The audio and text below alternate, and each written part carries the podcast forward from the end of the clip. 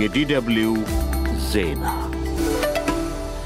አመሰግናለሁ ሽቴ። ጤና ይስጥልኝ አድማጮች። ርዕሶቹን በማስቀደም የዕለቱን የዓለም ዋና ዋና ዜና እነሆ።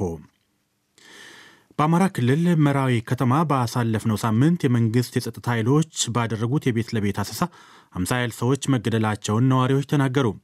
በከተማው አካባቢ ከባለፈው ሰኞ አንስቶ በመንግሥት የጸጥታ ኃይሎችና በፋኖ ታጣቂዎች መካከል ብርቱ ውጊያ ሲደረግ መቆየቱን በውጊያው የተሳተፉ የታጣቂ ቡድኑን አባላት በመጥቀስ ሮይተርስ የዜና ወኪል ዘግቧል።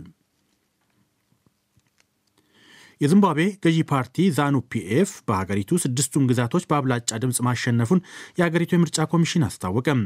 ገዢው ፓርቲ የተቀዳጀው ድል የሀገሪቱን ህገ መንግሥት ለማሻሻል ብሎም የፕሬዚደንት ኤመርሰን ምናንጓን የሥልጣን ዘመን ለማራዘም ሌላ ዕድል ሰጥቶታል። በሴኔጋል በቀጣይ ወር ሊደረግ ቀን ተቆርጦለት የነበረው ምርጫ ላልተወሰነ ጊዜ መራዘሙን ተከትሎም ተቃዋሚ ፓርቲዎች የተቃውሞ ሰልፍ ሊጠሩ ነው። የፕሬዚዳንት ማኪሳል መንግስት የምርጫውን ማራዘም ተከትሎ የተፈጠረው ውጥረት ዓለም አቀፍ ትኩረት ስቧል። የናሚቢያው ፕሬዚዳንት ሀጌ ጋይንግቦብ ከዚህ ዓለም በሞት ተለዩ። 82 ዓመታቸው ነበር። እስራኤል ትናንት ምሽት በጋዛ በፈጸመችው የአየር ጥቃት 92 ሰዎች መገደላቸውን የጋዛ የጤና ሚኒስቴር አስታወቀም። ዩናይትድ ስቴትስና ብሪታንያ በበኩላቸው ተቀናጅተው ባደረሱት የአየር ጥቃት በየመን 36 የሁቲ አማጽያን ወታደራዊ ኢላማዎች ተጠቅተዋል። ዜናውን በዝርዝር በአማራ ክልል መራዊ ከተማ ባሳለፍነው ሳምንት የመንግስት የጸጥታ ኃይሎች ቤት ለቤት ባደረጉት አሰሳ 50 ያህል ሰዎች መገደላቸውን ነዋሪዎች ተናገሩ። በከተማው አካባቢ ከባለፈው ሰኞ አንስቶ በመንግስት የጸጥታ ኃይሎችና በፋኖ ታጣቂዎች መካከል ብርቱ ውጊያ ሲደረግ መቆየቱን በውጊያው የተሳተፉ የታጣቂ ቡድኑን አባላት በመጥቀስ ሮይተርስ የዜና ወኪል ዘግበዋል። በከተማዋ ስለተከናወነው የቤት ለቤት አሰሳም ሆነ ተገደሉ ስለተባሉ ሰዎች የመከላከያ ሰራዊትም ሆነ የክልሉ መንግስት ወዲያው መልስ አለመስጠታቸውን ዘገባው ጠቅሷል። እንደዚያም ሆኖ ግን ግድያው ስለመፈጸሙ ከገለልተኛ አካል ማረጋገጥ እንዳልቻለ ነው ዘገባው ያመለከተው። የኢትዮጵያ የሰብአዊ መብቶች ኮሚሽን በአማራ ክልል የቤት ለቤት አሰሳን ተከትለው ለተፈጸሙ የመብት ጥሰቶች አብዛኞቹ በመንግስት የጸጥታ ኃይሎች እንደተፈጸሙ ማመልከቱን የሮይተርስ ዘገባ ያመለክታል። የኢትዮጵያ መንግስት ግን በአማራ ክልል እየተደረገ ባለው ግጭት ለሚፈጸሙ የመብት ጥሰቶች በተናጥል ለሚቀርብበት ክስ መልስ አለመስጠቱም ተዘግቧል። የዚምባብዌ ገዢ ፓርቲ ዛኑ ፒኤፍ በሀገሪቱ ስድስቱም ግዛቶች በአብላጫ ድምፅ ማሸነፉን የሀገሪቱ የምርጫ ኮሚሽን አስታወቀም። ገዢው ፓርቲ የተቀዳጀው ድል የሀገሪቱን ህገ መንግሥት ለማሻሻል ብሎም የፕሬዚደንት ኤመርሰን ምናንጓን የሥልጣን ዘመን ለማራዘም ሌላ ዕድል ሰጥቶታል። የሀገሪቱ የምርጫ ኮሚሽን ኃላፊ ሮኔ ኪዋ ምርጫው በመልካም ሁኔታ መከናወኑን ገልጸው ገዢው ፓርቲ በስድስቱም ግዛቶች በአብላጫ ድምፅ ማሸነፉን አረጋግጠዋል። ውጤቱን ተከትሎ ተንታኞችና የተቃዋሚ ተሟጋቾች ዛኑ ፒኤፍ ምክር ቤቱ ካሉት ከ280 ጠቅላላ መቀመጫዎች 190 መቀመጫዎችን ማሸነፉ የፕሬዚዳንቱን የሁለት ጊዜ ስልጣን ዘመን ገደብ ለማራዘም የሚያስችል የህግ ማሻሻያ ሊያደርግ እንደሚችል ስጋታቸውን ገልጸዋል። የዚምባብዌው ገዢ ፓርቲ በአገሪቱ በአንድ ፓርቲ ስርዓት ሊመሰረት ነው የሚል ብርቱ ትችት ከተቃዋሚዎች ይቀርብበታል። በአንጻሩ ፓርቲው የሚቀርብበትን ትችትና ክስ በተደጋጋሚ ውድቅ ሲያደርግ ቆይቷል። በሴኔጋል በቀጣይ ወር ሊደረግ ቀን ተቆርጦለት የነበረው ምርጫ ላልተወሰነ ጊዜ መራዘሙን ተከትሎ ተቃዋሚ ፓርቲዎች የተቃውሞ ሰልፍ ሊጠሩ ነው። የፕሬዚዳንት ማኪ ሳሊ መንግስት ምርጫውን ማራዘሙን ተከትሎም የተፈጠረው ውጥረት ዓለም አቀፍ ትኩረት ስቧል። የሴኔጋል ፕሬዚዳንታዊ ምርጫ ይፋዊ ቅስቀሳ ሊጀመር አንድ ቀን ሲቀረው በብሔራዊ ምክር ቤትና በሕገ መንግሥታዊ ፍርድ ቤት መካከል እጩን ውድቅ በማድረግ የተፈጠረ አለመግባባት የማኪሳል መንግስት ጣልቃ እንዲገባ ምክንያት ሳይሆነው እንዳልቀረ የፈረንሳይ ዜና አገልግሎት ዘግቧል። የአገሪቱ የሕግ አውጪዎች በምርጫው ሂደት በታማኝነታቸው ላይ ጥያቄ በተነሳባቸው ሁለት የሕገ መንግሥት ምክር ቤት ዳኞች ላይ ምርመራ እያደረጉ ነው። ለፕሬዚዳንትነት የሚወዳደሩ እጩዎች በበኩላቸው ይፋዊውን የምርጫ ጊዜ ለማራዘም መንግስት የወሰደውን እርምጃ በመቃወም ዘመቻቸውን ዛሬ እንደሚጀምሩ አስታውቀዋል። የምዕራብ አፍሪካ ሀገራት የኢኮኖሚ ማህበረሰብ ወይም ኤኮዋስ የአውሮፓ ህብረትና ዩናይትድ ስቴትስ የሴኔጋል መንግስት ውሳኔና ውሳኔውን ተከትለው ተቃዋሚዎች የጠሯቸው ተቃውሞዎች እንዳሳሰባቸው በመግለጽ መንግስት ተአማኒና አካታች ምርጫ በአፋጣኝ እንዲያደርግ ጠይቀዋል። የናሚቢያው ፕሬዝዳንት ሃጌ ጋይንጎብ ከዚህ ዓለም በሞት ተለዩ።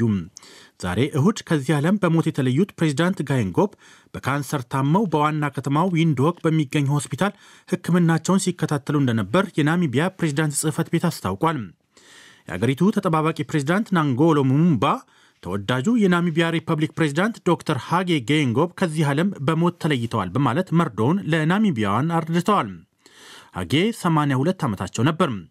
ሃጌ በበርካታ የአፍሪቃውያን መሪዎች ዘንድ የጸረ አፓርታይድ ትግል ጀግና ተደርገው ይወሰዳሉ። በቅርቡ ደቡብ አፍሪቃ እስራኤል በጋዛ የዘር ማጥፋት እየፈጸመች ነው በሚል በዓለም አቀፉ ፍርድ ቤት በከሰሰች ጊዜ ድጋፋቸውን ከቸሯት መሪዎች ሃጌ አንዱ ነበሩ። የቀድሞ የናሚቢያ ቀኝ ገዢ የነበረችው ጀርመን የደቡብ አፍሪቃን ክስ መቃወሟን ተከትሎ ብርቱ ትችት መሰንዘራቸውም ይታወሳል። የደቡብ አፍሪካው ፕሬዚዳንት ሲሪል ራማፎሳ እና የአፍሪቃ ህብረት ዋና ጸሐፊ ሙሳ ፋኪ ማህመት የፕሬዚዳንቱን ህልፈት በማስመልከት የሐዘን መግለጫ ካስተላለፉት ውስጥ ተቀዳሚዎች ናቸው። ይህ ዶይቸ ቬለ ነው። እስራኤል ትናንት ምሽት በጋዛ በፈጸመችው የአየር ጥቃት 92 ሰዎች መገደላቸውን የጋዛ የጤና ሚኒስቴር አስታወቀም። አንድ የፈረንሳይ ከፍተኛ ዲፕሎማት ጦርነቱ ሰላማዊ መፍትሄ ያገኝ ዘንድ ለመጀመሪያ ጊዜ ወደ መካከለኛው ምስራቅ ማቅናታቸውም ተሰምቷል። የአሜሪካዊ የውጭ ጉዳይ ሚኒስትር አንቶኒ ብሊንከንም ከሰሞኑ ወደዚያው ይጓዛሉ ተብሎ እንደሚጠበቅ የፈረንሳይ ዜና አገልግሎት ዘግቧል። የፈረንሳዩ የውጭ ጉዳይ ሚኒስትር ስቴፋን ሲየርኔ በጋዛ የተኩስ አቁም በሚደረግበትና ታጋቾች በሚለቀቁበት ሁኔታ ላይ በተፋላሚዎች ላይ ግፊት ያደርጋሉ ተብሎ ይጠበቃል። ይህ በእንዲህ እንዳለ በጋዛ ሰርጥ አምስተኛ ወሩን ያስቆጠረው የእስራኤል ሐማስ ጦርነት ፍጻሜ እንዲያገኝ ሌላ የሰላም ሐሳብ እንደሚያጤን ሐማስ አስታውቋል። ነገር ግን ሐማስ በድጋሚ ያጤናለሁ ስላለው የተኩስ አቁም ምክር ሐሳብ በዝርዝር የተባለ ነገር የለም። እስራኤል በበኩሏ የምድር ኃይሏ በራፋ የሚያደርገውን ውጊያ ወደፊት እንዲገፋ ቀጠን ያለ ትዕዛዝ ማስተላለፏ ተዘግቧል። እስራኤል ጦር ዛሬ ባወጣው መግለጫው እንዳለው በጦር ኃይሉ ላይ ጥቃት ለመፈጸም የተንቀሳቀሱ በርካታ የሐማስ ታጣቂዎች ተገድለዋል። በተጨማሪም የሐማስ ካንዩስ ብርጌድ አዛዥ የሚጠቀምበት ግቢ ወሮ መያዙንም እና በስፍራው በርካታ የጦር መሳሪያዎች መያዙን አስታውቋል። ዩናይትድ ስቴትስና ብሪታንያ ተቀናጅተው ባደረሱት የአየር ጥቃት በየመን 36 የሁቲ አማጽያን ወታደራዊ ኢላማዎች መደብደባቸውን አስታወቁም። የአሜሪካ ማዕከላዊ ማዘዣ ዛሬ ባወጣው መግለጫ በኢራን በሚደገፉት ከሁቲ አማጽያን የጸረ መርከብ ሚሳይል ራስን ለመከላከል በወሰደው እርምጃ የአማጽያኑ ወታደራዊ ጥቅሞች ኢላማ ተደርገዋል። እዙ በኤክስ ገጹ እንዳለው የዩናይትድ ስቴትስ ኃይሎች የሁቲ አማጽያን በሚቆጣጠሩባቸው አካባቢዎች የጸረ መርከብ ክሩዝ ሚሳይሎች የተጠመዱባቸውን አካባቢዎች ከለዩ በኋላ በቀይ ባህር ለአሜሪካ ጥቅም አስጊ ሆነው በመገኘታቸው አስፈላጊ ነው ያሏቸውን እርምጃዎች ወስደዋል ብሏል። ትናንት ቅዳሜና ዛሬ እሁድ የተፈጸሙ ጥቃቶቹ በጥምር ኃይሎቹ ከመርከብ በሚወነጨፉና በጦር አውሮፕላን የታገዙ እንደነበር አሶሺየትድ ፕሬስ ዘግቧል። ጥቃቱን ተከትሎም የሁቲ አማጽያን ባወጡት መግለጫ የአሜሪካና ብሪታንያ ኃይሎች ጥቃት አያንበረክከንም ብለዋል። ይልቁኑ ለጥቃቱ አስፈላጊ ነው ያሉትን መልስ እንደሚሰጡና በቀይ ባህር ላይ የጀመሯቸውን ጥቃቶች አጠናክረው እንደሚቀጥሉ አስታውቀዋል። የሁቲ አማጽያን እስራኤል ጋዛ ውስጥ እያደረገች ባለው ጦርነት የአሜሪካ ድጋፍ አለበት በማለት በቀይ ባህር ላይ በእስራኤል እና የአሜሪካ መርከቦችን ኢላማ ያደረጉ ጥቃቶች መክፈቱ ይታወሳል። በመጨረሻም ዩክሬን ሩሲያ በኃይል በያዘቻት ምስራቃዊ ሊሺካንስ ከተማ በፈጸመችው ጥቃት የሟቾች ቁጥር 28 መድረሱን ሩሲያ አስታወቀች። በዳቦ መሸጫ ሕንፃ ላይ ተፈጽሟል በተባለው ጥቃት ከሞቱት ውስጥ አንድ ሕፃን ይገኝበታል። ጥቃቱን በተመለከተ ከዩክሬን ወገን እስካሁን የተሰጠ ማረጋገጫም ሆነ ማስተባበያ የለም። ከተማዋ በጎርጎርሳውያኑ 2022 የበጋ ወራት በዩክሬን ሩሲያ መካከል በተደረገ ብርቱ ውጊያ በሩሲያ ኃይሎች ስር መውደቋን ያስታወሰው የፈረንሳይ ዜና አገልግሎት ጦርነቱን ተከትሎ አብዛኛው የከተማ ነዋሪ መሰደዱን አመልክቷል። በሰሞንኛው ጥቃት ከተገደሉት ውስጥ ዘጠኙ ሴቶች ናቸው። ሩሲያ ዩክሬን ጥቃቱን ያደረሰችው ከምዕራባውያን በድጋፍ ባገኘችው የጦር መሳሪያ ነው ብላ ከሳለች።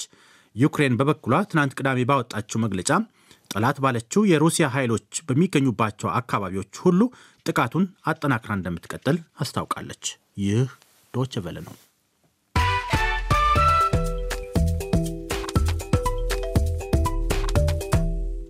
አድማጮች ዜናውን ለማብቃት ርዕሶቹን አንድ ሀፍታ ላስታውሳችሁ።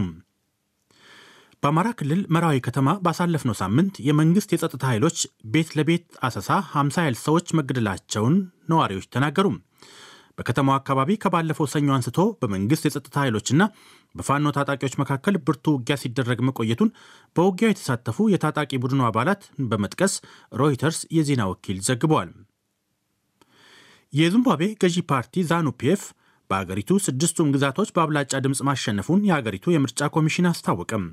ገዢው ፓርቲ የተቀዳጀው ድል የአገሪቱን ህገ መንግሥት ለማሻሻል ብሎም የፕሬዚዳንት ኤመርሰን ምናንጓን የሥልጣን ዘመን ለማራዘም ሌላ ዕድል ሰጥቶታል። በሴኔጋል በቀጣይ ወር ሊደረግ ቀን ተቆርጦለት የነበረው ምርጫ ላልተወሰነ ጊዜ መራዘሙን ተከትሎ ተቃዋሚ ፓርቲዎች የተቃውሞ ሰልፍ ሊጠሩ ነው።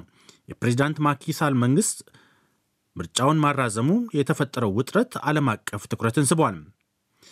የናሚቢያው ፕሬዚዳንት ሀጌ ጋይንጎብ ከዚህ ዓለም በሞት ተለዩ። 82 ዓመታቸው ነበርም። እስራኤል ትናንት ምሽት በጋዛ በፈጸመችው የአየር ጥቃት 92 ሰዎች መገደላቸውን የጋዛ የጤና ሚኒስቴር አስታውቋል።